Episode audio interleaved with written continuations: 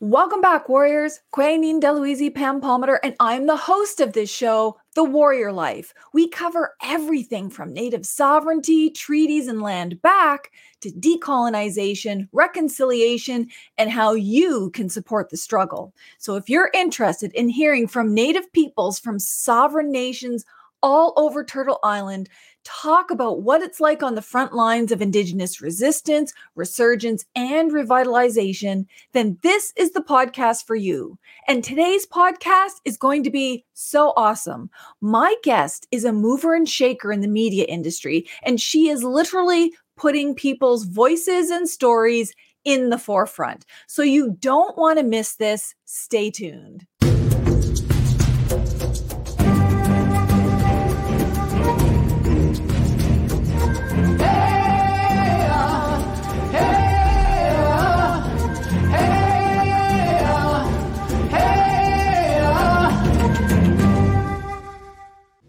Kwe Sego Anibuju. Welcome back to the Warrior Life podcast. Today we have a really exciting podcast with a real live media pro. And I'm not even kidding. You name it. And Kim Wheeler has done it in media, both indigenous media and non indigenous media.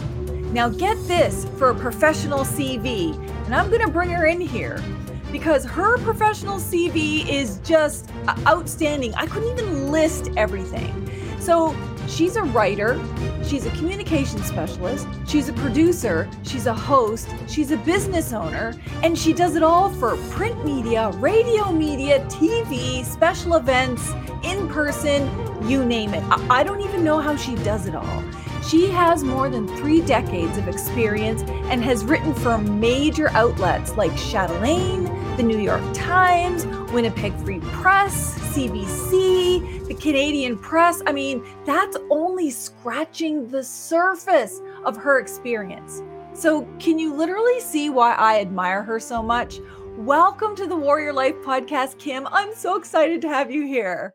Oh, thank you so much, Pam. Wow, what a crazy opening. I'm like, yeah, okay, yeah, I guess I really haven't done all that. And I don't know how I've done it either, but you know, it has to do with paying the bills. It's funny, you know, people don't often know how much they've actually accomplished until someone sits back and starts reading all of the things and they're like, yeah, okay, yeah, I did that. Yeah, yeah, yeah. I guess, you know, I've done a few things, but I can only imagine that when you're in the midst of it and you're trying to do a thousand things at once, you don't really have time to think of, hey, I did that. What a great accomplishment.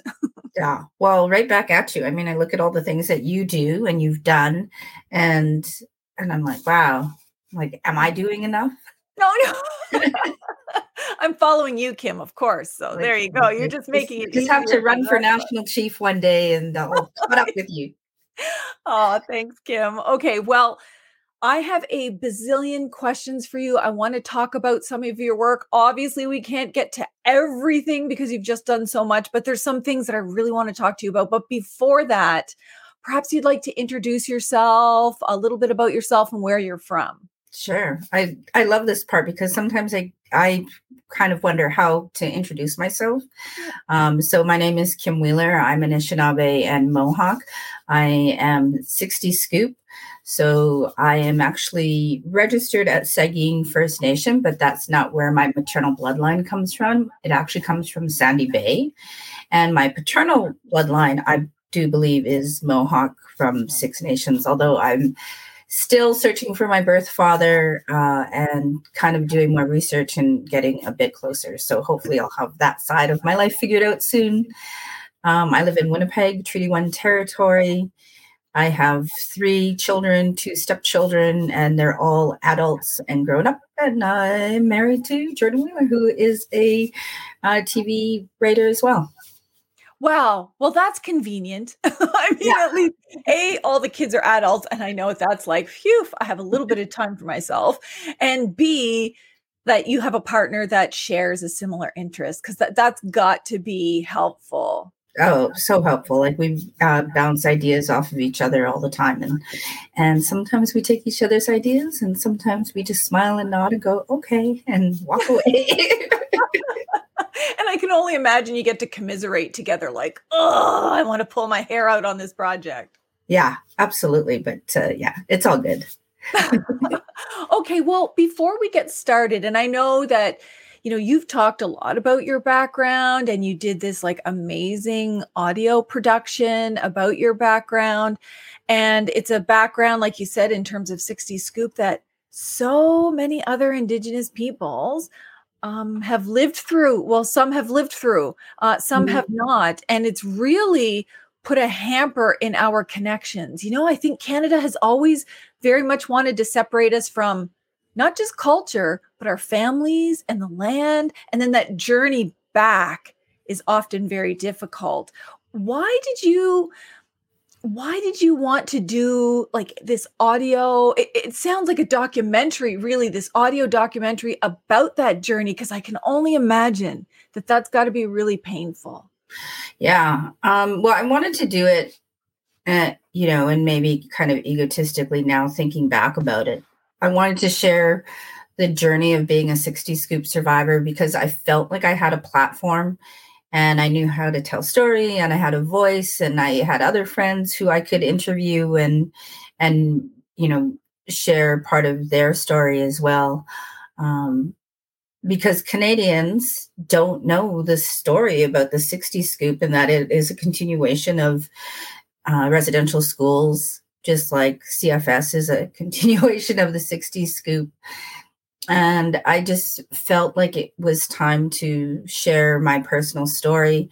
And, you know, of course, being a journalist and storyteller, the hook was um, we were getting this compensation uh, money from the federal government for being adopted out, being torn away from our culture and our community and uh, it was for me it was just the time to to tell it. And you know what i pitched and what what the documentary ended up actually becoming or kind of vastly different but sometimes that's how story goes and you just have to roll with roll with it. And yeah you're right. It was a very uh, it was a very difficult story to tell and to share even though i've shared pit, bits of my story before with people and online and in person, but to put it out mm-hmm. there in a way where it's you know now it's out there for everybody all the time mm. it was it was really difficult to to voice some of those things that happened um the you know like the fact that i was raised by racist white parents that they were abusive, that they were emotionally abusive, they were physically abusive, and they were sexually abusive. Um, but you know, at the end of it, spoiler alert or not spoiler alert, I'm okay. like I am okay, and I have a great life, and I love like I love living and I live every day like I really believe live every day to the fullest. Mm-hmm. And I rarely say no to things because you just never know where the day is going to take you and what's going to happen. Mm-hmm. And and as my dear friend Jackie Black, who we lost earlier this year, used to say, tomorrow shall take care of itself. Hmm. But you know, that's a good way to think about it. There's what you can't worry about tomorrow because tomorrow's just going to come along and it's going to be what it is. So yeah, I, I appreciate that. And uh, if it's okay with you, I'll post a link to that documentary so that people who maybe haven't heard it yet can listen to it. And one of the things I really admire about you is that you always have the right timing. So when you think about the 60 scoop settlement, Canadians would be going, first of all, what? What's the 60 scoop? And second of all what's this settlement about? I don't understand because uh, in some people's minds they might think oh adoptions are a beautiful thing you know because in their context it might have been but not mm-hmm. understanding the historical context. So you you've got it at the right time when people would be asking those questions and wanting to know and i think it's just such a powerful story and i think the way that you are today is literally a testament to the little heart inside of you and the warrior spirit and obviously all of the people around you because you just you're just so phenomenal as a person you know, and you support people like me behind the scenes, helping me with things that I don't know, and lots of others, like you just continue to lift up other people.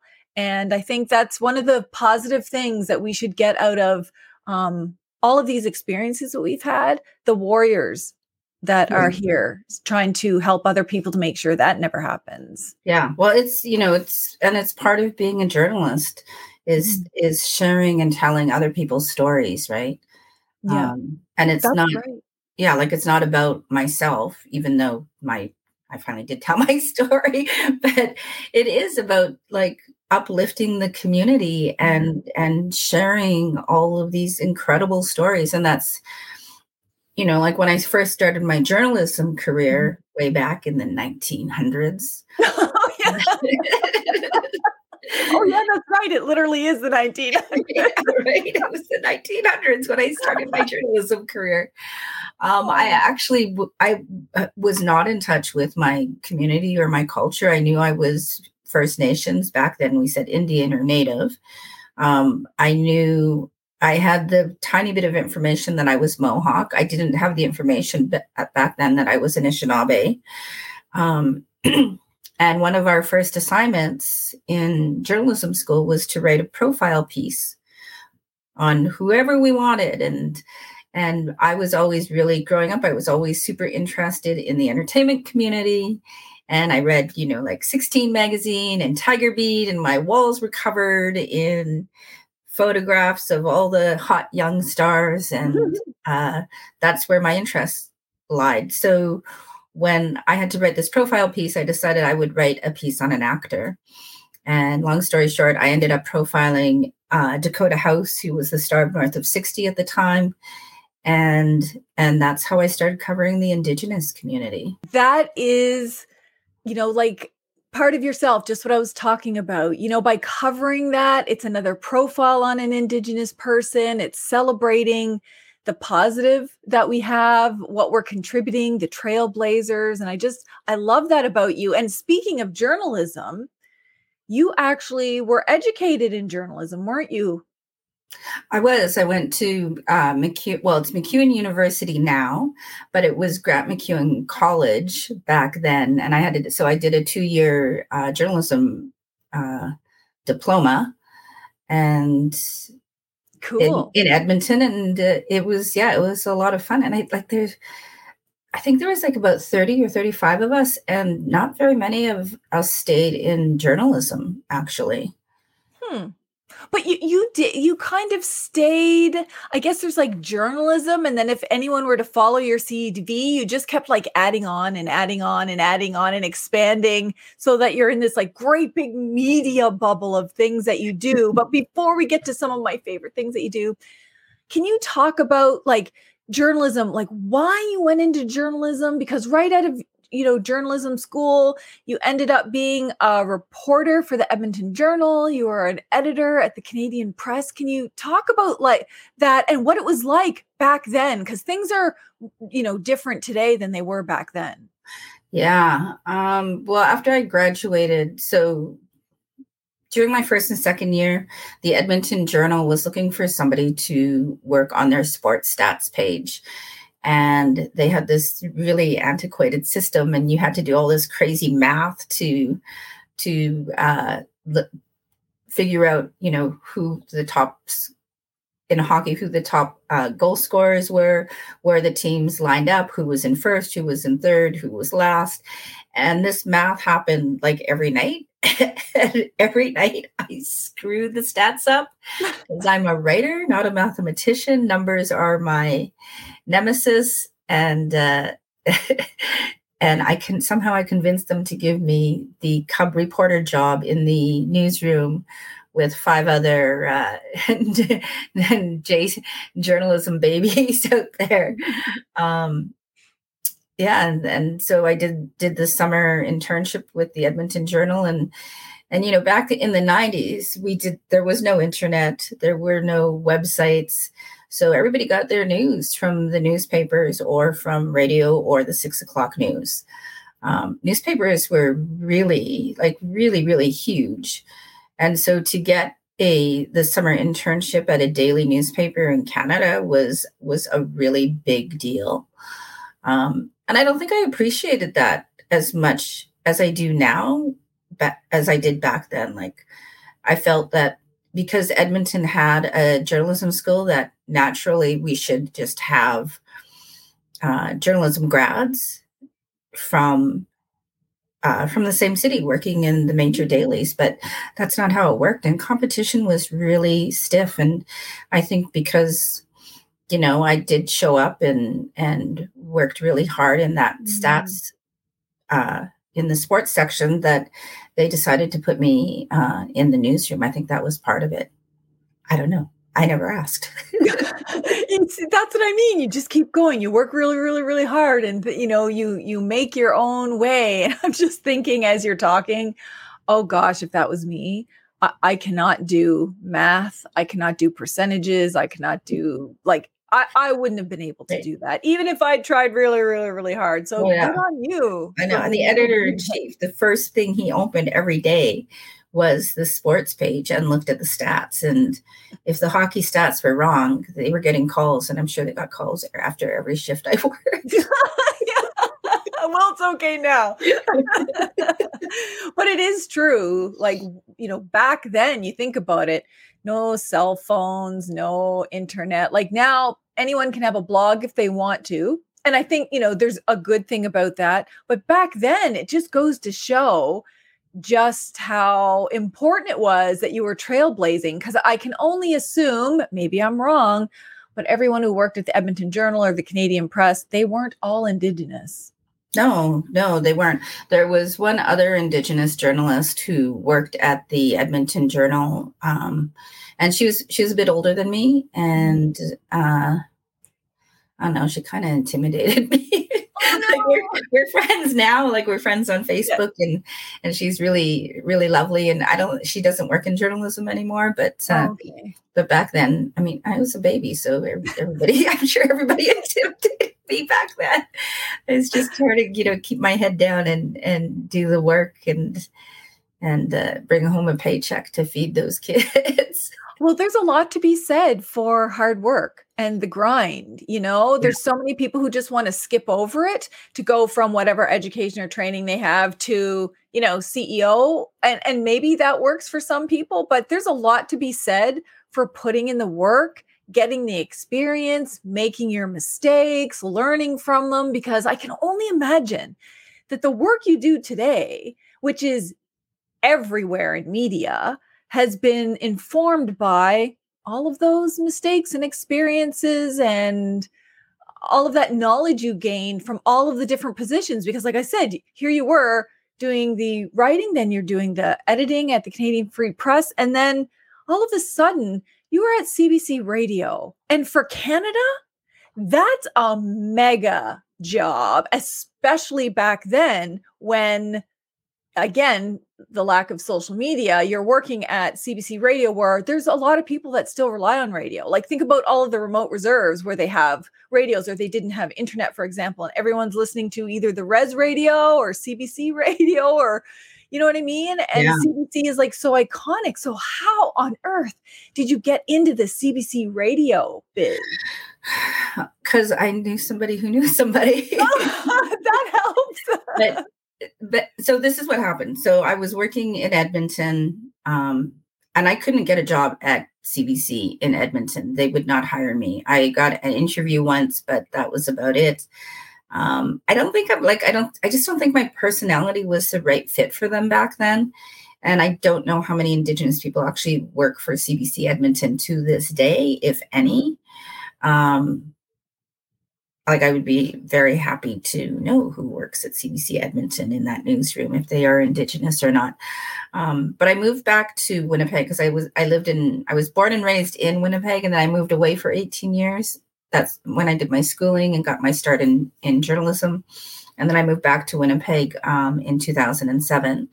And a friend of mine was dating the HR person at CBC, and so I gave her my. Uh, my resume and said like if there's ever any openings let me know and then one day i got a call uh, from a producer, and they were actually looking for specifically looking for an Indigenous producer to work on a show called Revision Quest, um, which was a, a myth busting show about Indigenous people, and it was part comedy and it was part kind of talk and and uh, they invited me in to talk about the show and i thought oh this is fantastic and they made me an offer.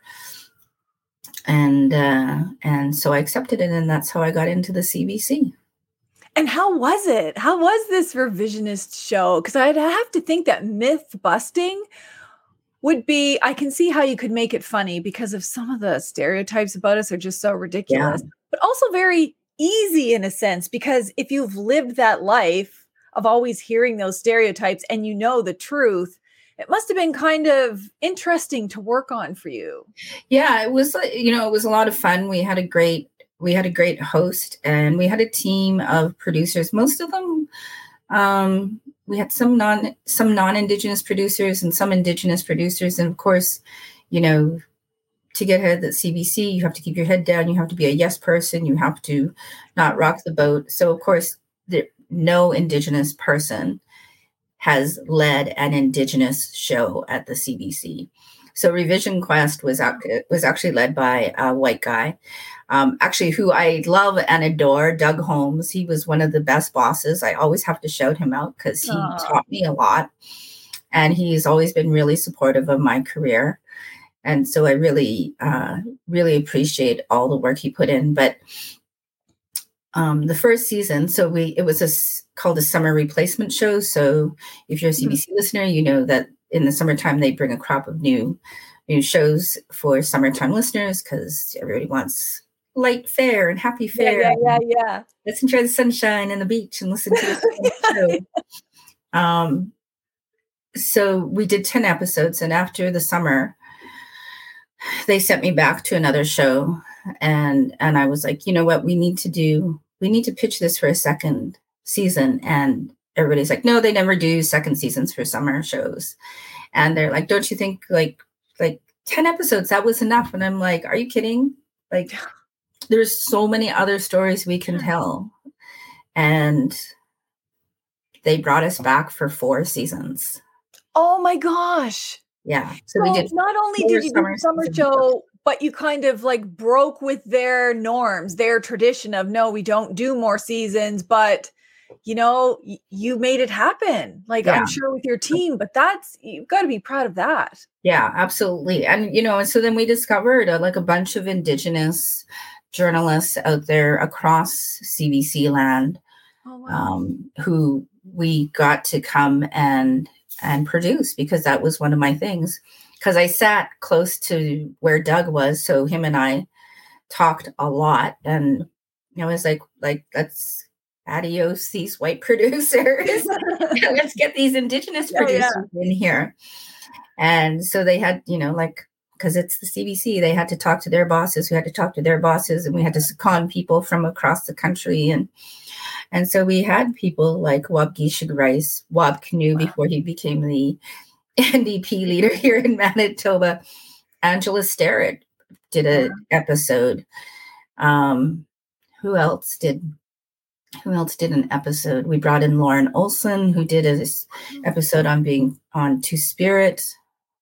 There, were, there were many. Like so, it was yeah. It was a real training ground for people, and because, you know, because somebody like Doug was there and he was willing to listen to me to take a chance on people who may not have told stories in that way because they were news reporters. Mm-hmm. I knew that, like, let's just give them an opportunity. Give them an opportunity to either say yes or say no. Like, we can't be deciding for people. No. And, and I think, you know, I think that helped at least I hoped it helped a lot of people look at how they were telling their own stories and what the possibilities were out there for uh, for them. Well, clearly, because I don't know if people think enough about the power of incubation or the power of mentoring or any of that because you think about that everyone knows who those people are now. Everyone knows Angela Sterritt. Everyone knows all, you know, some of the people that you brought into that show. And so you think that's a part of their learning, their experience, and their exposure. And, you know, all of these things add up to help people in their own careers. So, uh, what I really like is sometimes you'll see people in an industry and like they're the only Indigenous one or the only woman, but they don't take the time or effort or they're fearful to try to promote other people. They just kind of keep their head down and try to make it within that you know non-indigenous system. But you were like you know what? Let's try to do this for other people too. And i can only imagine you know how they say there's like this butterfly effect? Mm-hmm. there's no way to ever know all the ways in which you have helped other people grow and helped shows grow and helped other people change and just general Canadians what they've learned because there was another show. Weren't you also associated with Unreserved? I was. I was uh I was an associate producer with Unreserved for 3 seasons. Um uh, you know, full disclosure, Rosanna Deerchild is one of my best friends. We just actually had dinner together on Friday night um, and mm, you know we hang out a lot. Yeah, yeah. uh, but yeah, they you know it came time to hire a senior producer, and they you know I applied, three other Indigenous journalists applied, and they didn't interview any of us. And you know I think that people there may have heard that I was challenging to work with because you know I wanted the best for for this show and I pushed them to do better and be better and you know upgrade their language and let their mm-hmm. language evolve and and I had a different way of thinking like instead of thinking you know this is how it should work as a yeah. pyramid like this is the boss and everybody listens yeah, yeah. it's like let's work in a circle yeah. And everybody is equal in the circle. And and they weren't really jazzed about that whole circular idea of mm-hmm. creating something um, that could be so incredibly special. So they didn't interview any of us. And uh, they seconded a white person to lead the show. Oh wow. Um, and to which i said all right then fuck you i quit oh really Yep. I was like, like I just I didn't care. So I wrote this. I, I actually just read read my resignation letter last month again. I read it to a friend of mine. and I was like, oh my god, this is like a epic resignation letter. And I told them everything I was thinking about about their management style and and how they treated us as indigenous women and as indigenous people. And that you know it was clear to me that we were just cogs in a wheel and they didn't really give a shit about indigenous story. They wanted story told the way they wanted it and they wanted the stories that they wanted to hear and not what was um what was important to us. And wow. and i was like okay yeah. Like obviously you guys you're not going to make me a senior producer because you know you can't control me right and as soon as I figured that out, I was like, I, yeah, this is never going to happen. So why would I stick around mm-hmm. when mm-hmm. I have an entire world out there that I can do things with? And I didn't have, I, you know, when I first made the decision, I didn't have a safety net. Oh, wow. Um, but it only took one phone call and I had another job. so. Oh my gosh. So, you know what? Uh, that that takes a lot of bravery especially without a, a safety net right like you're not just independently wealthy with millions of dollars in the bank but you know what to your credit too it also shows that you were at a stage where you knew what was right or wrong in terms of indigenous content you knew what the goal was for promoting indigenous voices and spaces and stories and you also had to have had enough strength and knowledge in your own skills and abilities to know that you deserve better. And I think about all of the Indigenous peoples who don't think that, who don't think they don't have confidence in their own abilities. And so the way that you support people and mentor them and uh, help them along, it's like you will help people be as as strong in their own abilities as you were to make that decision because that couldn't be easy right i mean that's not only not financially easy but you know it's like darn it i wish the situation was different because you could have you know made so many contributions but it uh, clearly wasn't to be. And it certainly hasn't detracted from your career because you have gone on to do so many other amazing things. Like, in addition to doing all of this stuff, you know, CBC radio and reporter and journalist and writing, you've also worked in media relations for a Native organization. You've been in communications, helping other people. And you have your own consulting business and have worked with huge clients like the Manito Ahbee Festival. I mean, for anyone not from Manitoba, that is massive. It is so amazing that festival. Uh, you've worked with the Indigenous Music Awards. Again, this isn't a small thing. This is a mm. massive project, and the Royal Manitoba Theatre. So you're kicking ass and taking names in Manitoba and and really helping to push Indigenous voices. Can you talk a little bit about what it's like to be an Indigenous woman entrepreneur? Because again, unless you just happen to be independently wealthy with millions of dollars and it doesn't matter if it works or not, you, there must be a lot of blood, sweat, and tears into that kind of work, like being in your own business. Yeah, for sure. For sure there is. And you, you know, you're always thinking, you know, three steps ahead. So right now I have several, I have, well, two podcasts on the go that I'm producing, but they're, you know, they're limited series. So come March, um, essentially I'm unemployed again, or I don't have any clients. And people, you know, I've heard people tell me, um, Kim, you're always so busy. Like we don't know you you even have time for us. It's like like, like always call me because you don't know when one project is going to end and when another one's going to begin or if i'm in the process of deciding between projects because sometimes there are projects that i think oh, okay i should take it because i don't know if i'm going to have something else come up and maybe that project isn't the right project for me and then something else does come along and i've been really lucky i've been like so lucky that way um, that my phone my phone keeps ringing. Um, you know, I've made it my goal in the last couple of years to try and exclusively work with women. Oh, wow. Yeah.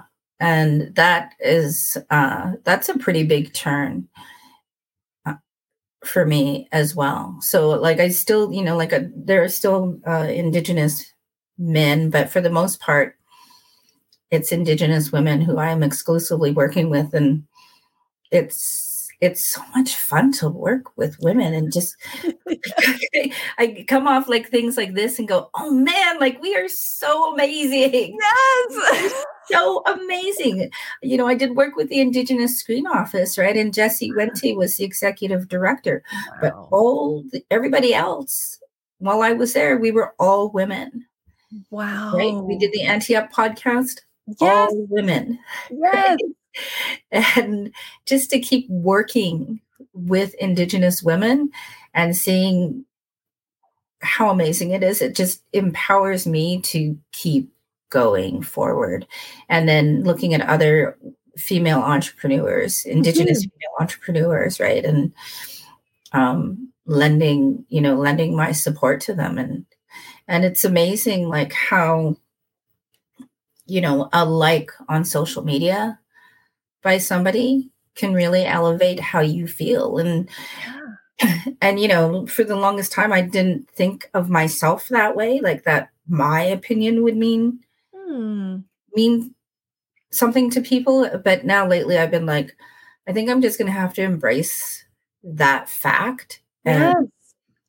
and you know tell people how much I like them or I like their work or yes. this is a great show or this is a great idea and I love, you know, this story and yeah. you know what, Kim? You, you've got to do that because you've always, I think, with Indigenous women so much, they always have more power and influence and experience to share and to give. They just emanate that, you know, and, and it's, you know, indigenous peoples, we all have our own, you know, skills and talents, but there's something about a little collective of women and how we relate to one another and the unique challenges of indigenous women. And, you know, I'll tell I'll tell you just a quick little story, something I don't know if I've ever told you, but one day you contacted me and you said, "You know, Pam, have you ever considered you know, putting one of your podcasts in like a festival, say the imagineNATIVE Festival or something like that. And the fact that you reached out to me for that, I was like, oh, oh my gosh, Kim Wheeler just reached out to me and said I should put my podcast in a festival or something. I, I, was literally floored, you know, because I was working in a realm outside of politics, outside of the advocacy that I was doing, venturing into something where I have no skills, no training. I'm total amateur, learning everything on YouTube. Thanks, YouTube. Uh, and for you to say that just gave me this huge boost because someone probably wouldn't just randomly reach out if you were doing such a horrible job. And the fact that I was brave enough to to do it and I was like, "Oh my goodness!" And then, you know, a couple years later, I just kept doing it, and I ended up winning an award for my work. I know, I was like, "That's because of Kim Wheeler. That's literally because of Kim Wheeler." Everybody, I would never have even started to put my podcast there. And so, because of you, I did that. And you made me feel a little bit more secure in the things that I'm doing. And I can, there must be countless people that feel the same way. And so, I just wanted you to know that your voice, your support, and encouragement, it actually means a lot to people like me and and to to so many others because I think about various industries, think about mm-hmm. business, law, politics, the media, all of those things always excluded indigenous peoples. And then when they started to include indigenous peoples, primarily indigenous men, you know, not exclusively, but primarily, especially in like universities. Mm-hmm. If they mm-hmm. hired any academics, it was indigenous men. And so Indigenous women were again, you know, 10 steps behind. And we've managed to just, you know, kick ass and take names like you, be trailblazers, but lift people up as we go. And that's what I like so much about you because, full disclosure, people, I love Kim Wheeler and I love all she does. And we do work uh time to time on things. And you know, that's one of the reasons why I wanted to have her on here. But one of the shows that she's worked on that has just become this like massive, massive show is Turtle Island Talks on Sirius XM. And it's also on the Indigiverse. She's the producer, she's helped write and curate it. And I'm a host on those shows. Just the fact that Kim would even ask me. And, and the way we all collaborate is just so much fun. And so for people who don't know about Turtle Island Talks, can you talk a little bit about it? Because here's a shameless self promotion. uh, we won the Canadian Radio Awards in 2021 for Best Canadian Multi Market Program. So, Kim, tell them about how wonderful your show is. Uh, well, it's actually your show. I feel like it's our show, even you know, like even though we're the producers and stuff, it's always the host who gets all the glory, right? um, yeah, so it's a show that we created on Sirius XM. It we do four episodes a year, so one every quarter, and we have our next one coming up uh, next week, which Pam and I need to talk about after this show. and uh, it's each episode. Each episode has a different focus. So one we focused all on health, and we had um, we do like a little panel and then we do individual interviews so the first one you know we were kind of finding ourselves and and we did one on uh, truth and reconciliation. The second one, I think, was on education. Our last one might have been on health, I believe. Mm-hmm. Um, and so we go to the experts and we we have the panel discussion and we have like i said little mini interviews in between the the discussion. Um, part of it is you know we want buy-in from sirius xm And so I came up with this idea to ask other SiriusXM hosts to do those mini interviews with our guests because then it also promotes reconciliation, right? Because they get to hear the truth from our people. The non Indigenous um, SiriusXM hosts have their worlds expanded. And, you know, hopefully down the road or even now, that those SiriusXM hosts with their own shows start booking more Indigenous guests. Yes. So they have access to more Indigenous voices. And again, there's that whole lifting up of the community, right? And and it's not something, I mean, I guess it is calculated, but at the same time, it's I just think that our voices deserve to be heard mm-hmm. everywhere. They do, and I love that. So, in in terms of because I was thinking it's a, such a good strategy, but at the same time, it's also very organic. Because if you support one person, then the other person's like, "Oh, I got to pass that on and make sure I mentor or support these other Indigenous peoples and lift their voices." And then it just becomes really contagious, and it makes us all feel really good about ourselves. Like the fact that the very first episode that you produced for Turtle Island Talks wins this award. I mean, that's got to say something because, you know, the host can jabber away all she wants, but it's the it's the concept, it's the idea, it's putting it together, it's negotiating the script. Who are we going to have on? Should we have indigenous and non-indigenous peoples? What topics are we going to grapple with? That's all the work behind the scenes that no one ever sees. Yeah. Right. All people see is the finished product. Oh, look, it's Buffy Sainte-Marie. oh, look, you know, it's uh, someone else. And right. but they don't know how much work goes behind it. Yeah. And so th- I think that's important to acknowledge. And and Kim, fantastic job on that. And just for people, so you know, Sirius XM Indigiverse is also something else that Kim has had a hand in. Now, for people who don't know, there's a difference between, you know, just Sirius XM in general, but what is Sirius XM Indigiverse? Because that's also something besides just Turtle Island Talks.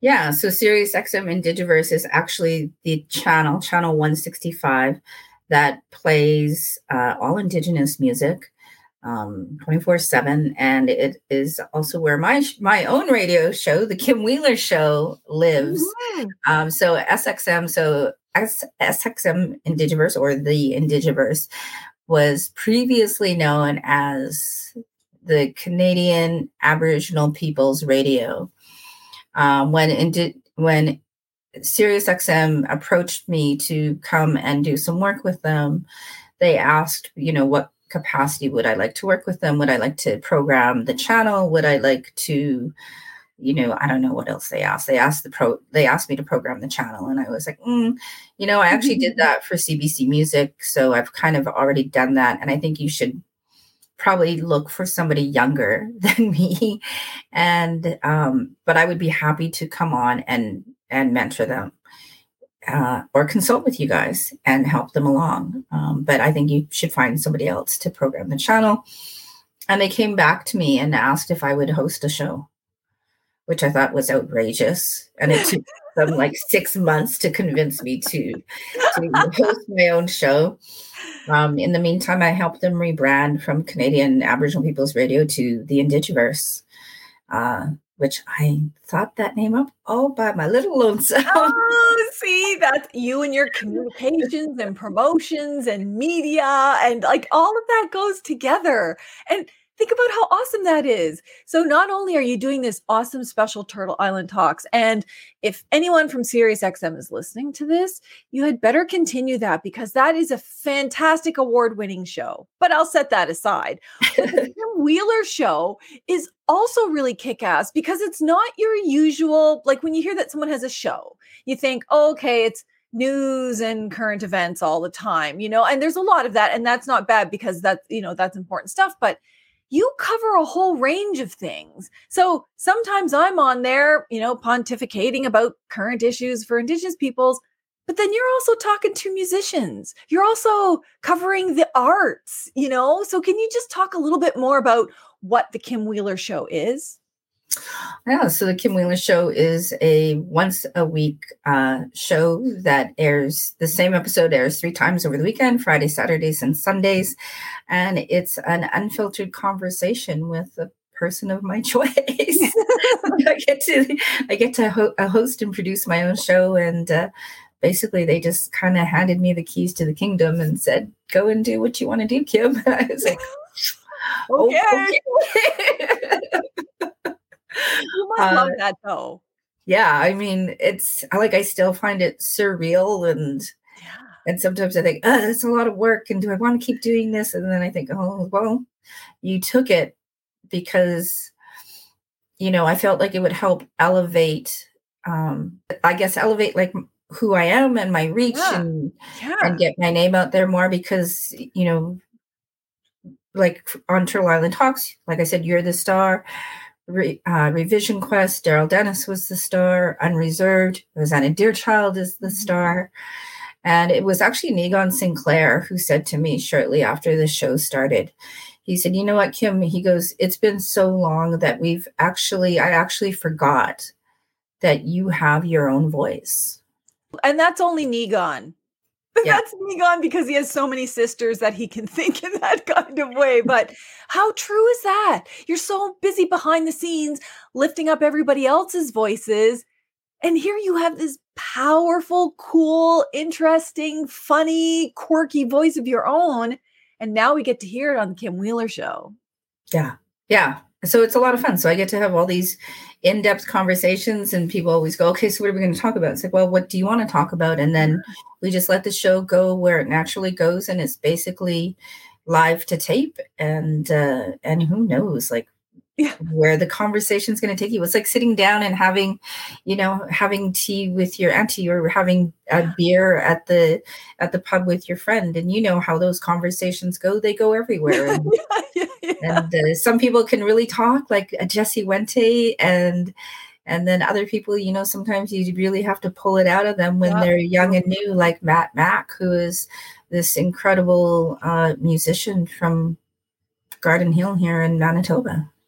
Wow. Yeah. I mean, and the fact that it's on Sirius satellite radio is pretty cool, Kim. You know, you're it's eh, so you've got to continue with that in Sirius XM. You better continue with that show. But if that wasn't enough for everyone who's listening or watching or reading the closed captions, she just happens to also be the producer and ho- one of the hosts of Auntie Up, and that's part of uh, Makwa Media. I think that's that's how it's pronounced. So you've got to tell everyone about this podcast because it's one of those ones that just took the podcasting, you know, environment by storm. It's one of the ones that I just love. It's just so brutal and honest and funny and that the fact that it's all women that are doing this. Tell us about Auntie Up podcast.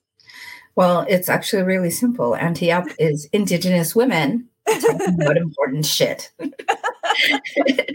uh, we have a we have a great group of uh, hosts we have, um, and I'm probably going to forget people, but we have, of course, Jolene Banning, who is the co-producer and host, along with myself. We're the ones who do all the heavy lifting. Tanya Talaga, whose company is Makwa Creative, she's our executive producer and pops in from time to time as a host.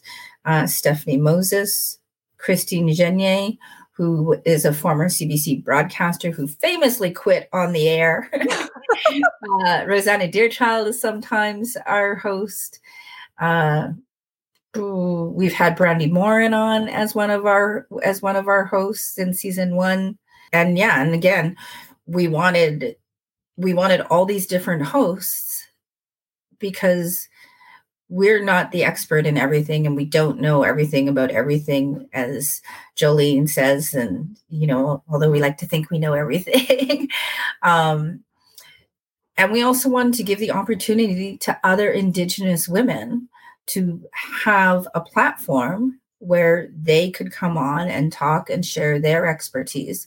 So again, we only interview indigenous women and each episode has themes and uh, yeah, it's all just about Indigenous women. And a show like this has never existed. Nope. Thank, you know, thank dog for podcasting because this without podcasting, a show like this would never exist. Exactly. Exactly. And that's, you know, it's literally a podcast on fire. When you listen to it, I mean, there's some serious issues, all the issues that we face as Indigenous women or Indigenous peoples in general.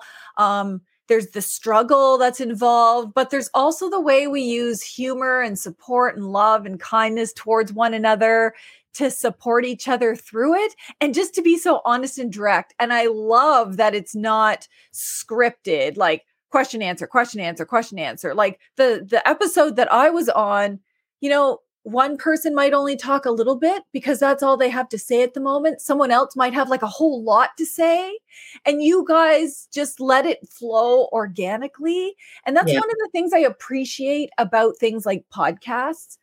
Unlike, say, a radio station where it has to be produced to a certain length and certain time and ads and all of that stuff you really have a lot of freedom. You could have a four hour podcast if you wanted to, or a 40 minute podcast.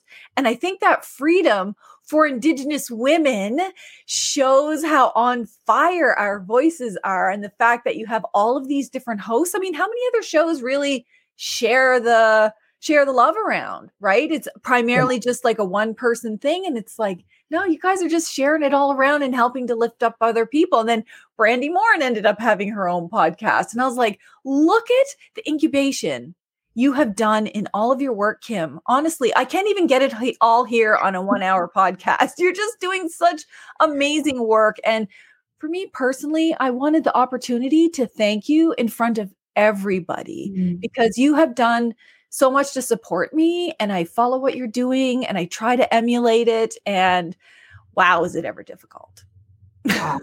Well, I think you, I mean, you're obviously doing really amazing because look at the opening of this show and you're like in, out, these, like two shot, single shot. Like my shows don't look like that. so, and that should, that's the way it should be. Like other people coming up should be elevating what, you know, and building on what is already there. And I think that's amazing. Um, one of the things I do want to say, Pam, like when you talk about, you know, what I'm doing and what I've done and having having creating and making space for other indigenous voices that when i first started out in journalism and i started pitching positive indigenous story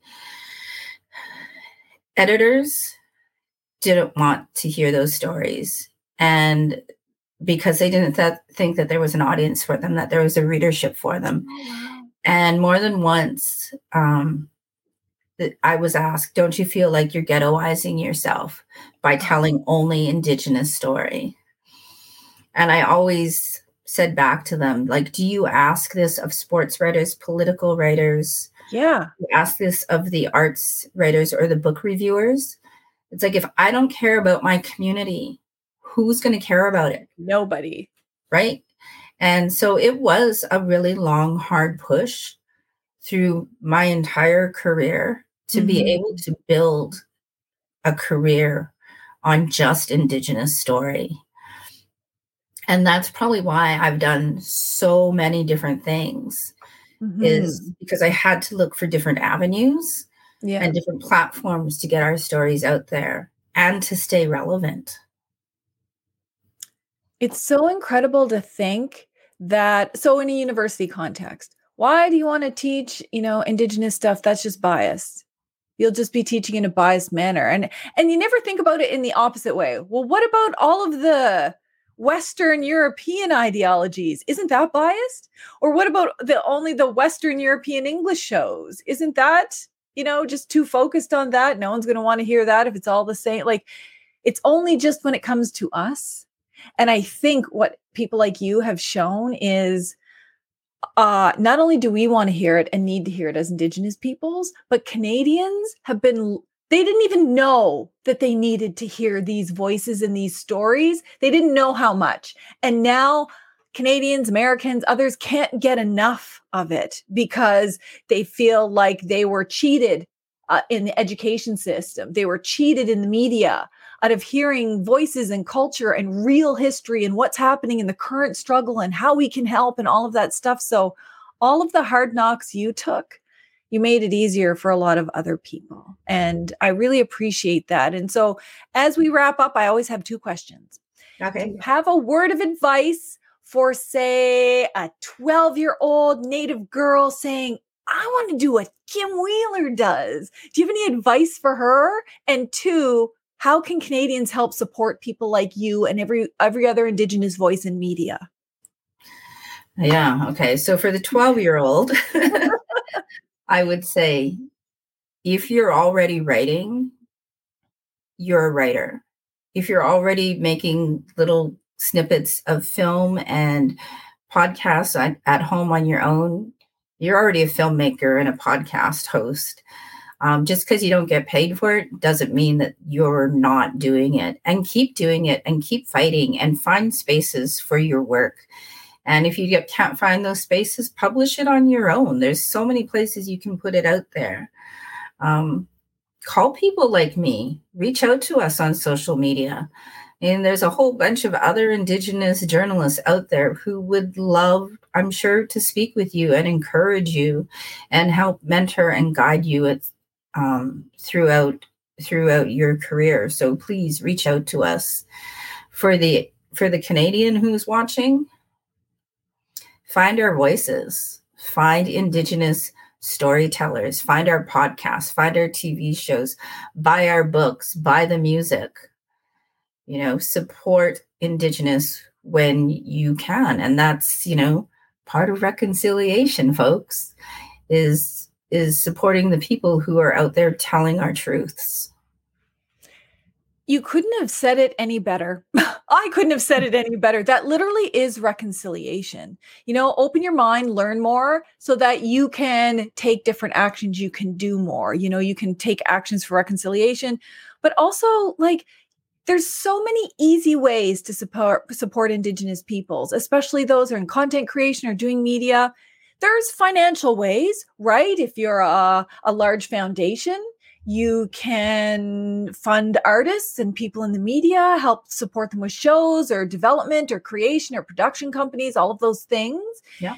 If you um, are an individual, you can help support them on Patreon, Buy Me a Coffee, Ko-fi, uh, the you know GoFundMe, like all the different apps and projects and individual things that they're doing, and they need just a little bit of a of of support you can support them that way. But even in free ways you can listen.